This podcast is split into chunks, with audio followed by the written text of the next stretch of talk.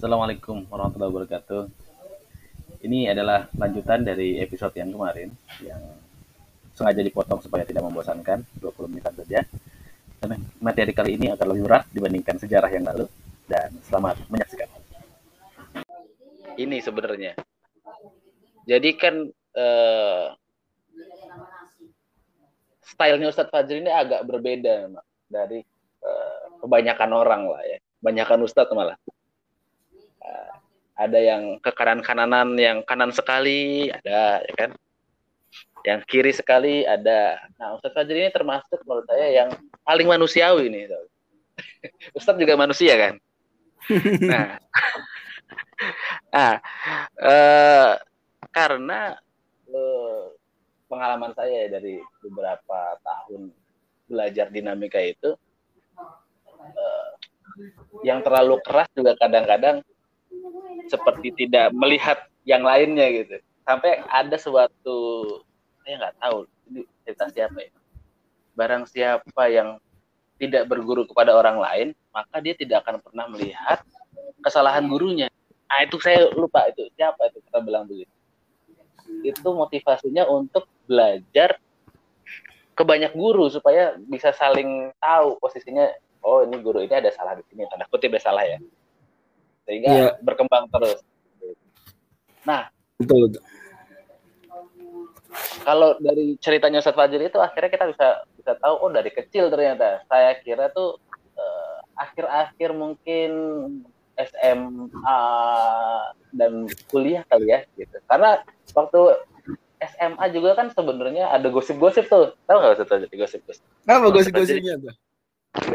Jadi uh, Fajri kelas banget ya gitu. Padahal ternyata enggak, juga ya. Karena enggak karena gini orang teman-teman SMA tuh uh, apa ya? Mungkin baru tahu satu pendapat. Jadi ketika ada pendapat berbeda, dianggap keras. Kan enggak yeah. begitu. Enggak begitu. Sama lah bagi yang biasa pendapat tertentu nganggap ketemu pendapat beda ini lembek, ini apa? Tidak komitmen Islam gitu. Ya itu biasa. Gitu. Sampai Jadi sebenarnya tahu tahu keras gak keras, lembek gak lembek itu setelah udah lihat semua pendapat, udah kaji dalilnya itu baru kita bisa menilai. Kalau baru apa baru hal-hal ya kita baru tahu satu pendapat, lihat pendapat kita mungkin ada kesan tertentu tadi seperti itu. Dan saya punya prinsip ya tadi harus punya kita harus punya pendapat. Jadi ya. kita harus punya prinsip, tapi toleran. Bedanya itu toleran. Nah, setelah gosip-gosip itu, ya kan, setelah gosip-gosip keras tadi. nah, kita ketemu lagi tuh. Kita pernah ngomongin apa ya waktu itu ya? Intinya Ustaz Fajri bilang e, bermazhab Syafi'i. Jauh sebelum kita bikin grup itu ya. Iya. Insya Allah nanti diaktifin lagi ya kawan. Insya Allah ya ingetin saya. Biar diaktifin nah, lagi insya Allah. Kan yang keras ini dulu image-nya salafi banget, Ustaz Ya kan sementara mazhab Syafi'i itu kan NU banget tanda kutip ya. Ini kan Jadi bertolak gini, belakang ini ceritanya nih. Enggak. Ya, itu gitu. karena kita melihat satu warna saja selama ini. Lupa Betul. bahwa sebetulnya uh, di masa lampau itu banyak ulama-ulama Syafi'iyah yang juga dia uh, Salafiyah di saat yang sama sedikit. Ya Imam Habib saya suka komentarin ini fulan Syafi'iyan fil furu gitu ya Hanbalian fil usul atau Atharian fil usul sejenis itu. Jadi dia fikihnya madhab Syafi'i, kemudian uh, apa namanya? akidahnya akidah salah itu biasa. Dan Muhammadiyah sendiri memang sejak awal sudah declare Muhammadiyah itu adalah salafiyah tajdidiyah Muhammadiyah. Jadi saya sejak kecil udah akrab dengan uh, narasi-narasi akidah yang uh, salafi yang non asyariyah ya. Mungkin saya secara clear saja saudara sedikit asyariyah dengan tetap saya tegaskan bahwa Asy'ariyah, Salafiyah dan Maturidiyah adalah keluarga besar Ahlu Sunnah wal Jamaah dengan perbedaan yang ada. Karena perbedaannya tidak sampai masuk titik uh, yang mengeluarkan dari Ahlu Sunnah wal Jamaah. Ya, pendapat ofisial pendapat pendapat ofisialnya ya. Itu pendapat yang uh, ofisialnya tidak itu pendapat yang ditolerir perbedaannya. Jadi ya itu karena sejak kecil saya udah tahu, tapi sekali lagi prinsip kita harus ada pegangan, harus ada pegangan ya. Jadi saya secara organisasi Muhammadiyah kemudian belajar akidahnya walaupun Muhammadiyah ini pada akhirnya dia mentardih juga ya tidak selalu pro salafiyah dalam beberapa kasus maka istilahnya salafiyah terjadi eh, apa namanya eh, tapi kalau belajar kita setelah saya lihat dan bagaimana mengajarkan sesuatu pada umat nggak bisa langsung dengan fikih perbandingan. Saya sejak kecil uh, biasa dengan fikih beda pendapat, ada pendapat satu, pendapat kedua. Tapi masyarakat umum nggak bisa, kawan. Maka itu saya kemudian ya sudah kalau gitu. Alhamdulillah saya juga sejak kecil belajar tadi Safinah, kitab Safinatun aja, kecil gitu ya. Kemudian saya uh, ketika kuliah semakin atau ketika sudah ke, ini ya bisa baca kitab semakin suka nyantri ke pesantren-pesantren uh, saudara-saudara kita dari kalangan Nahdlatul Ulama. Saya datang kalau liburan musim panas yang cukup lama Ramadan saya ngaji atau pengajian pekanan mungkin di beberapa masjid di Jakarta saya datengin. Kita ngaji kitab kitab fikih madhab syafi'i seperti kayak Syarif ya. Itu dan terus nanti kayak Zulfa. Jadi kemudian di pesantren Sidogiri saya datang di ke, ke, saya datang ke Kudus ke berapa lah. Saya melihat oh ya udah kalau gitu kepada umat apalagi fikih itu cenderung akan ada gesekan lebih dibandingkan masa-masa lain. Masalah akhirnya sebetulnya lebih pelik ya. Tapi awam tuh cenderung abai. Karena oh, mereka nggak ngerti atau atau jauh lah dari dunia mereka. Tapi kalau fikih itu padahal ringan ya nggak? Harusnya kita ya, ya, lebih tegas dalam akidah dalam fikih harusnya. Harusnya tegas akidah. Fikih toleran. tegas akidah gitu. Tapi nyatanya di masyarakat awam enggak justru masalah fikih yang lebih sering diperdebatkan ya enggak? Didiskusikan. Ya, betul, betul, karena betul. karena mereka itu yang akrab sama mereka dan itu mudah dijangkau siapa pun. Awam tuh mudah mereka melakukan sendiri amal dia. Ya kalau akidah konsep ya keyakinan yang kadang mereka jauh dari itu semua. Yang yang penting udahlah beriman lah iman ijmali istilahnya dan itu it's okay. Iman ijmali selama mengimani, ya, mengimani tidak ikut-ikutan ya dalam masalah-masalah prinsip rukun iman, maka dia mumin. Udah fix selesai. Uh, lebih dari itu bukan merupakan fardu ain. Ya, mau tahu perbedaan apakah kita takwil atau tidak ayat sifat misalnya itu udah lain cerita itu kawan. Sudah di luar kewajiban fardu ain setiap muslim. Uh, jadi saya melihat oh, oke okay, berarti kita ajarkan fikih. Fikihnya saya walaupun orang Muhammadiyah akan ke umat cenderungnya madhab syafi'i. Madhab syafi'i walaupun ini tentu beda dengan pakem Muhammadiyah. Muhammadiyah cenderungnya ya fikih perbandingan. Itu yang saya biasa dari kecil. Tapi ke masyarakat umum saya lihat oh tidak. Ternyata itu kurang efektif. Kecuali ke internal Muhammadiyah bisa sudah ngerti. Tapi kalau untuk umum maka ya madhab syafi'i. Kita kenalkan. Terlebih juga pada akhirnya orang-orang Indonesia ini kurang familiar sendiri dengan madhab syafi'i bahkan. Padahal itu harusnya kondisi sesuatu yang default ya. Itu nah. Muslim Indonesia nggak tahu madhab syafi'i mungkin ibarat ya ibarat karyawan Astra nggak tahu SOP-nya gitu mungkin ya. ya, gimana sih kamu karyawan Astra nggak tahu SOP sendiri, contoh gitu ya. Kebayang ya? Iya, iya. gitu. Ya. Ibarat kalau ada anggota partai politik dia nggak nggak pernah baca ada ART partai politiknya sendiri yang dia di dalamnya kan mungkin gitu. Uh, kalau kerjaan nggak pernah baca job, job desk atau SOP sejenisnya. Ya mirip. Jadi Muslim Indonesia ini selalu terkenal bermadhab syafi'i. Nah, tapi ternyata banyak yang nggak ngerti. Termasuk mungkin di saya ingat sekali tuh di sekolah itu isu waktu itu adalah alat musik saya ingat sekali waktu sekolah. Alat musik. Muhammadiyah betul dia membolehkan alat musik. Kita dirinci lah hukumnya tidak mutlak haram.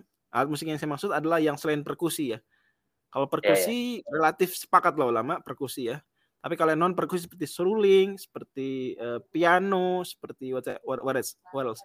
Uh, seperti gitar, gitar itu nah, gitar. Waktu itu saya terang-terangan di sekolah uh, di tengah Roy saya bilang uh, ini nggak boleh. Saya mudah bilang nggak boleh walaupun saya tahu ada perbedaan pendapat. Saya tahu, saya tahu. Saya bilang nggak boleh bukan nggak tahu ada perbedaan pendapat. Saya tahu banget dan saya udah baca lebih dulu daripada yang mungkin eh, yang lain-lain lah. Setidaknya di di saat itu ya. Ya ini dengan penuh bukan sombong tapi ya menggambarkan kenyataan yang ada. Mudah-mudahan insya Allah. Uh, tapi uh, saya waktu itu harus bilang putuskan karena kita nih Royce ada punya pendapat lah setidaknya kita ikutin. Ya saya pilih itu pakai madhab syafi'i aja. Saya pikir itu lebih mewakili karena kalau saya bawain pendapat Muhammadiyah boleh. Nanti ada masyarakat ada teman-teman yang eh, nggak uh, setuju kan, gitu. Uh, kalau saya bawa yang pendapat yang ya pokok madhab syafi'i saya pikir titik tengah lah.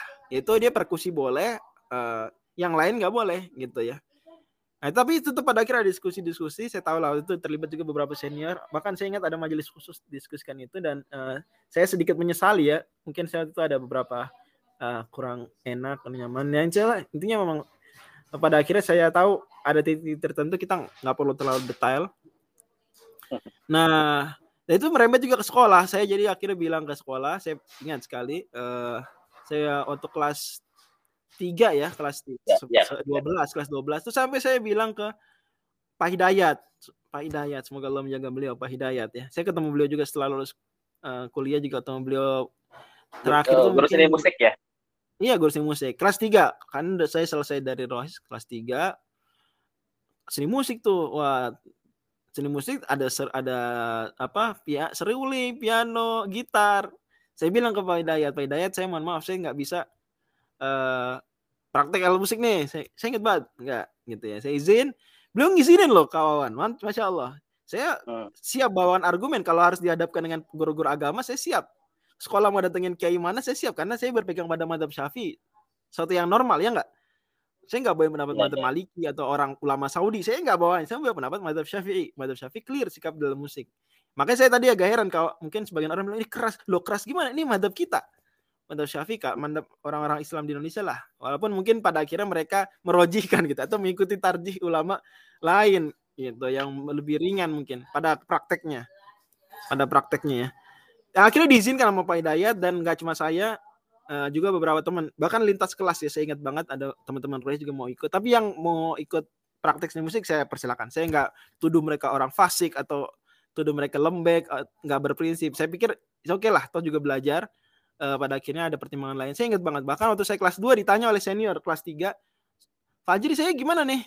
Uh, waktu saya ketua Rohis kan, ketua Irman ya. Gimana saya praktis di musik apa enggak? Saya bilang kalau kakak bisa bilang ke Pak Hidayat, bilang kalau enggak ya enggak apa-apa praktek aja. Saya bilang gitu. Ini buat saya pribadi ya itu masih ranah khilafiyah dan masing-masing punya pendapat. Tapi yang uniknya adalah Pak Hidayat izinkan. Akhirnya saya kalau pelajaran seni musik saya di luar. Jadi udah kayak orang non non Islam di pelajaran agama Islam gitu lucu jadinya. Itu kejadian unik itu kelas 3 tuh, tuh kelas 12 saya tidak menganggap itu sebuah tindakan uh, ekstrim atau sejenis enggak. Saya pikir itu adalah uh, dibolehkan tuh yeah. oleh gurunya. Tapi mungkin saya tidak akan mengharuskan itu dilakukan oleh junior junior saya tidak harus. Dan pada akhirnya saya uh, tahu dan menyampaikan perbedaan tersebut uh, kepada teman-teman yang lain. Nah gitulah. Uh, mungkin gambarannya kak kawan Luar biasa. Jadi madzhab Syafi'i itu nggak cuma NU sebetulnya, cuma memang di Indonesia karena ya ya menghidupkan atau yang dari awal banget itu saudara-saudara NU, sementara Muhammadiyah tidak mau berkomitmen pada madzhab Syafi'i, jadi terkesan seperti itu. Terkesan sepaket. Dan memang itu nggak cuma di Indonesia sih, di mana-mana tiga paket ya. Uh, nah ini saya sebutkan ini sebagai bentuk penghormatan. Tiga paket, sepaket isinya tiga itu Ash'ari, Syafi'i, Sufi. Ash'ari, Syafi'i, Sufi. Jadi itu kayak sepaket di rata-rata dunia Islam setelah era ya pokoknya beberapa dek inilah akhir. Walaupun sebelum itu ada juga yang tidak ada juga yang tidak ada yang tidak sepakat tadi uh, sufi tapi eh, misalnya apa tadi syafi'i tapi tidak asyari atau asyari tidak sufi ada juga dulu tapi lama-lama zaman-zaman sekarang yaitu tiga paket dengan penuh penghormatan ya nah kalau dulu saja itu kan dibilangnya keras. Tapi eh, orang-orang yang saya kenal sekarang bilangnya Ustaz itu malah lebih lem, lebih lembek nih kan, tanda kutip. Sehingga ada yang bilang ini kayaknya salah coret nih. Gitu gimana Ustaz Jadi eh, yang pertama saya uh, memandang ya bahwa istilah salafi itu jangan dimaknai kelompok ya. Saya dari dulu dari dulu. Nggak pernah saya mengambil sebuah kelompok yang berbeda dari dia adalah ya pengajian aja pengajian.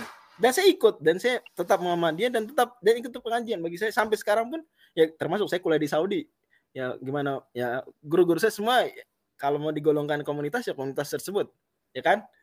Yes, gitu. jadi dan tapi mereka sendiri menyangkal menyebut diri mereka uh, sebagai salafi dengan S besar. Enggak. Termasuk Ibu Saimin terkenal ya ada di buku beliau ada di rekaman-rekaman video beliau beliau bilang ikutilah jalan as-salaf jangan ikuti jalan as-salafiyun maksudnya kita tuh jangan menjadikan oh. jangan meng, ya jangan mau terjebak ketika Salafi S-nya dibesarkan dijadikan sebuah nama uh, komunitas yang walak dan baru di situ dan yang beda dengan kaum muslimin lainnya secara mutlak gitu ya. Uh, artinya uh, benar-benar jadi ya kayak ormas gitu, ormas yang tidak berbadan hukum atau komunitas yang hizbi lah kalau dalam beberapa kasus walaupun itu mungkin perilaku oknum ya tidak mewakili uh, konsep akidah salafiyah secara umum. Jadi kalau dibilang ya. jadi kalau selfie coret nih kayak mungkin kurang kurang piknik ya. Jadi kurang melihat pernyataan bahwa Salafiyah itu lebih luas daripada Muhammadiyah itu Salafi. Muhammadiyah jelas uh, Salafiyah ya jelas tegas pernyataan Prof Haidar sendiri ketua yang sekarang dalam salah satu buku beliau beliau menyebut Muhammadiyah adalah Salafi movement gitu ya. Adalah gerakan Salafiyah Tajdidiyah ya. Modernis Salafis gitu istilahnya. Jadi Salafiyah yang modern ya. Yang seperti tentu maksud beliau modern adalah ya mungkin sebag, maksudnya adalah karena sebagian uh, Salafiyah itu pun dalam berpakaian benar-benar pakai uh, inilah gamis atau seperti itu. Nah, Muhammadiyah enggak. Tapi secara pola berpikir, metode pendalilan, konsep umum akidah, ya sama. Ini nggak nggak bisa dibilang coret. Dan juga pada akhir kita ber, ini berhentilah melabel-labeli. Karena pada akhirnya orang tidak ada yang benar-benar siapa pun ya mungkin nanti ada ada istilah NU coret, NU garis lurus, Muhammadiyah apa nanti akan muncul gitu. Dan itu sebenarnya memperumit memperumit kuah harusnya jangan jangan ya jangan kuah mungkin anggapan lembek bangga lembek itu tergantung eh, di topik mana. Mungkin dulu ya bahasannya musik aja. Saya kalau musik di masyarakat umum ya saya jawab madhab syafi'i lagi-lagi saya prinsipnya kalau di masyarakat umum ya di luar Muhammadiyah saya jawab madhab syafi'i saya jawab pakai madhab syafi'i jadi kalau ditanya hukum menggambar makhluk hidup utuh, ya haram. Madhab syafi'i haram. Gak boleh. Hukum musik ya gitar seruling ya, bukan perkusi ya. Ya haram. Nah, mungkin orang ngiranya karena bahasannya cuma musik, gambar, musik, gambar. Apalagi sih, oh cadar mungkin ya. Madhab syafi'i cadar wajib kawan. Cadar yes. madhab syafi'i cadar wajib gitu. Uh, ya, ingat itu. Nanti setelah itu lama-lama saya ditanya, udah mulai ditanya masalah GoPay, mungkin ditanya masalah apa lagi sih? uh, demokrasi gitu ya ikut politik ikut pemilu ya udah ya itu bukan ranah madhab syafi'i lagi di buku-buku sama madhab syafi'i nggak dibahas secara khusus hukum GoP dan hukum nyoblos pemilu ya ya itu baru saya kemudian paparkan fatwa MUI fatwa uh, Muhammadiyah ya dan seterusnya seterusnya ah, yang tentu oh kok kayaknya jadi boleh nih ya memang boleh memang gitu seperti itu barangkali nah itu mungkin jadinya ya uh, tapi kalau ditanya, ditanya itu ya, gara-gara itu Oh gitu. Ya, karena ya. pertanyaannya berbeda lebih tepatnya karena pertanyaan berbeda. ya. Tapi memang pada akhirnya kawan manusia harus terus belajar dan pada akhirnya saya tidak pungkiri ada hal-hal baru yang saya ketahui. ada hal-hal yang eh, setiap setiap orang, setiap orang. Ya, dan bukan merupakan aib ketika dia selama ini uh, mungkin ada hal yang belum ideal dia perbaiki. Ada hal yang keliru dia perbaiki. Itu bukan adalah aib. Justru itu adalah sebuah uh, hal yang wajib ya. Dan pada akhirnya petualangan akademik siapa pun termasuk saya tidak berhenti di usia seperti ini, terus akan bertumbuh, terus bertumbuh. Maka penting untuk kemudian terus berada pada lingkungan yang baik ya, lingkungan yang baik, terus baca buku-buku yang mengarahkan kita uh, kepada kebaikan. Kalaupun baca buku yang agak-agak ya di luar itu misalnya uh, itu pada taraf tertentu dengan tujuan tertentu dan dengan bimbingan tertentu ya sehingga terus terjaga keistiqomahan kita ya. Dan ibadah paling penting ibadah. Mahdoh nggak boleh uh, nggak boleh hilang ya. Rutinitas tilawah zikir pagi petang atau al ma'thurat mungkin sebagian orang di sebagian kalangan terkenal istilah al ma'thurat itu nggak boleh lewat ya. Itu menjaga kita. Jadi kalau di kalau dibilang nih wah orang kena syubhat atau apa dilihat gimana kena syubhat. Ya uh, apakah ketika orang sudah uh, misalnya contoh dia tahu dalil yang benar kemudian dia ikuti dalil benar dia tinggalkan mendapat lama ikuti dalil apakah dikira kena syubhat? Kan enggak bukan kena syubhat tuh. Justru dapat hidayah. Kan begitu. Atau sejenisnya lah nah jadi pada akhirnya dan juga pada akhirnya saya udah masuk fase usia di mana saya harus memilih secara clear mendeklar uh, berafiliasi ke mana mungkin. Seperti itu. Pada akhirnya kan orang akan terus bertanya ya ada ustadz tertentu yang dia terus membiarkan dirinya tidak berafiliasi. Itu fair. Tapi saya melihat bahwa pada akhirnya saya ya harus terlibat dengan amal-amal yang uh, mungkin lebih penting dan uh, dan ini juga arahan dari orang tua saya juga arahan dari para guru-guru saya termasuk di kampus ya bahwa harus lebih serius lagi dan mereka sangat setuju dan mendukung. Termasuk teman-teman saya yang lain yang tidak berorganisasi tidak berormas gitu ya. Mendukung saya terus di Muhammadiyah terus di MUI gitu ya. Ya mungkin di sinilah ranah saya. Dengan saya tidak pungkiri silakan saya kalau mau tidak berafiliasi mau berafiliasi ke yang mana boleh boleh saja. Itu yang penting mengikuti kebenaran. Yang penting mengikuti kebenaran jangan mengikuti awan nafsu jangan mengikuti hizb ya jangan bersikap hizbi itu saja. Ini seperti ini apa namanya? Uh, Ustaz Rahmat Abdullah rahimahullah ya semua. Saya ikut tarbiyah. Saya, eh, saya ingat sekali itu ceramah di UI juga. Dan saya ya. rekaman itu selalu saya pegang. Yang intinya adalah jangan pernah membuat tarbiyah itu dengan T besar. Tapi harus hmm. dengan T kecil kalau dari T kecil itu dari zaman awal. Tapi kalau T-nya besar ya kan dari 1980-an aja kan. Jadi hmm. jangan yang pakai yang T besar pakai T kecil aja. Masya Allah. ya Alhamdulillah besok kita ketemu lagi di episode ketiga dengan materi yang lebih luar biasa lagi. Assalamualaikum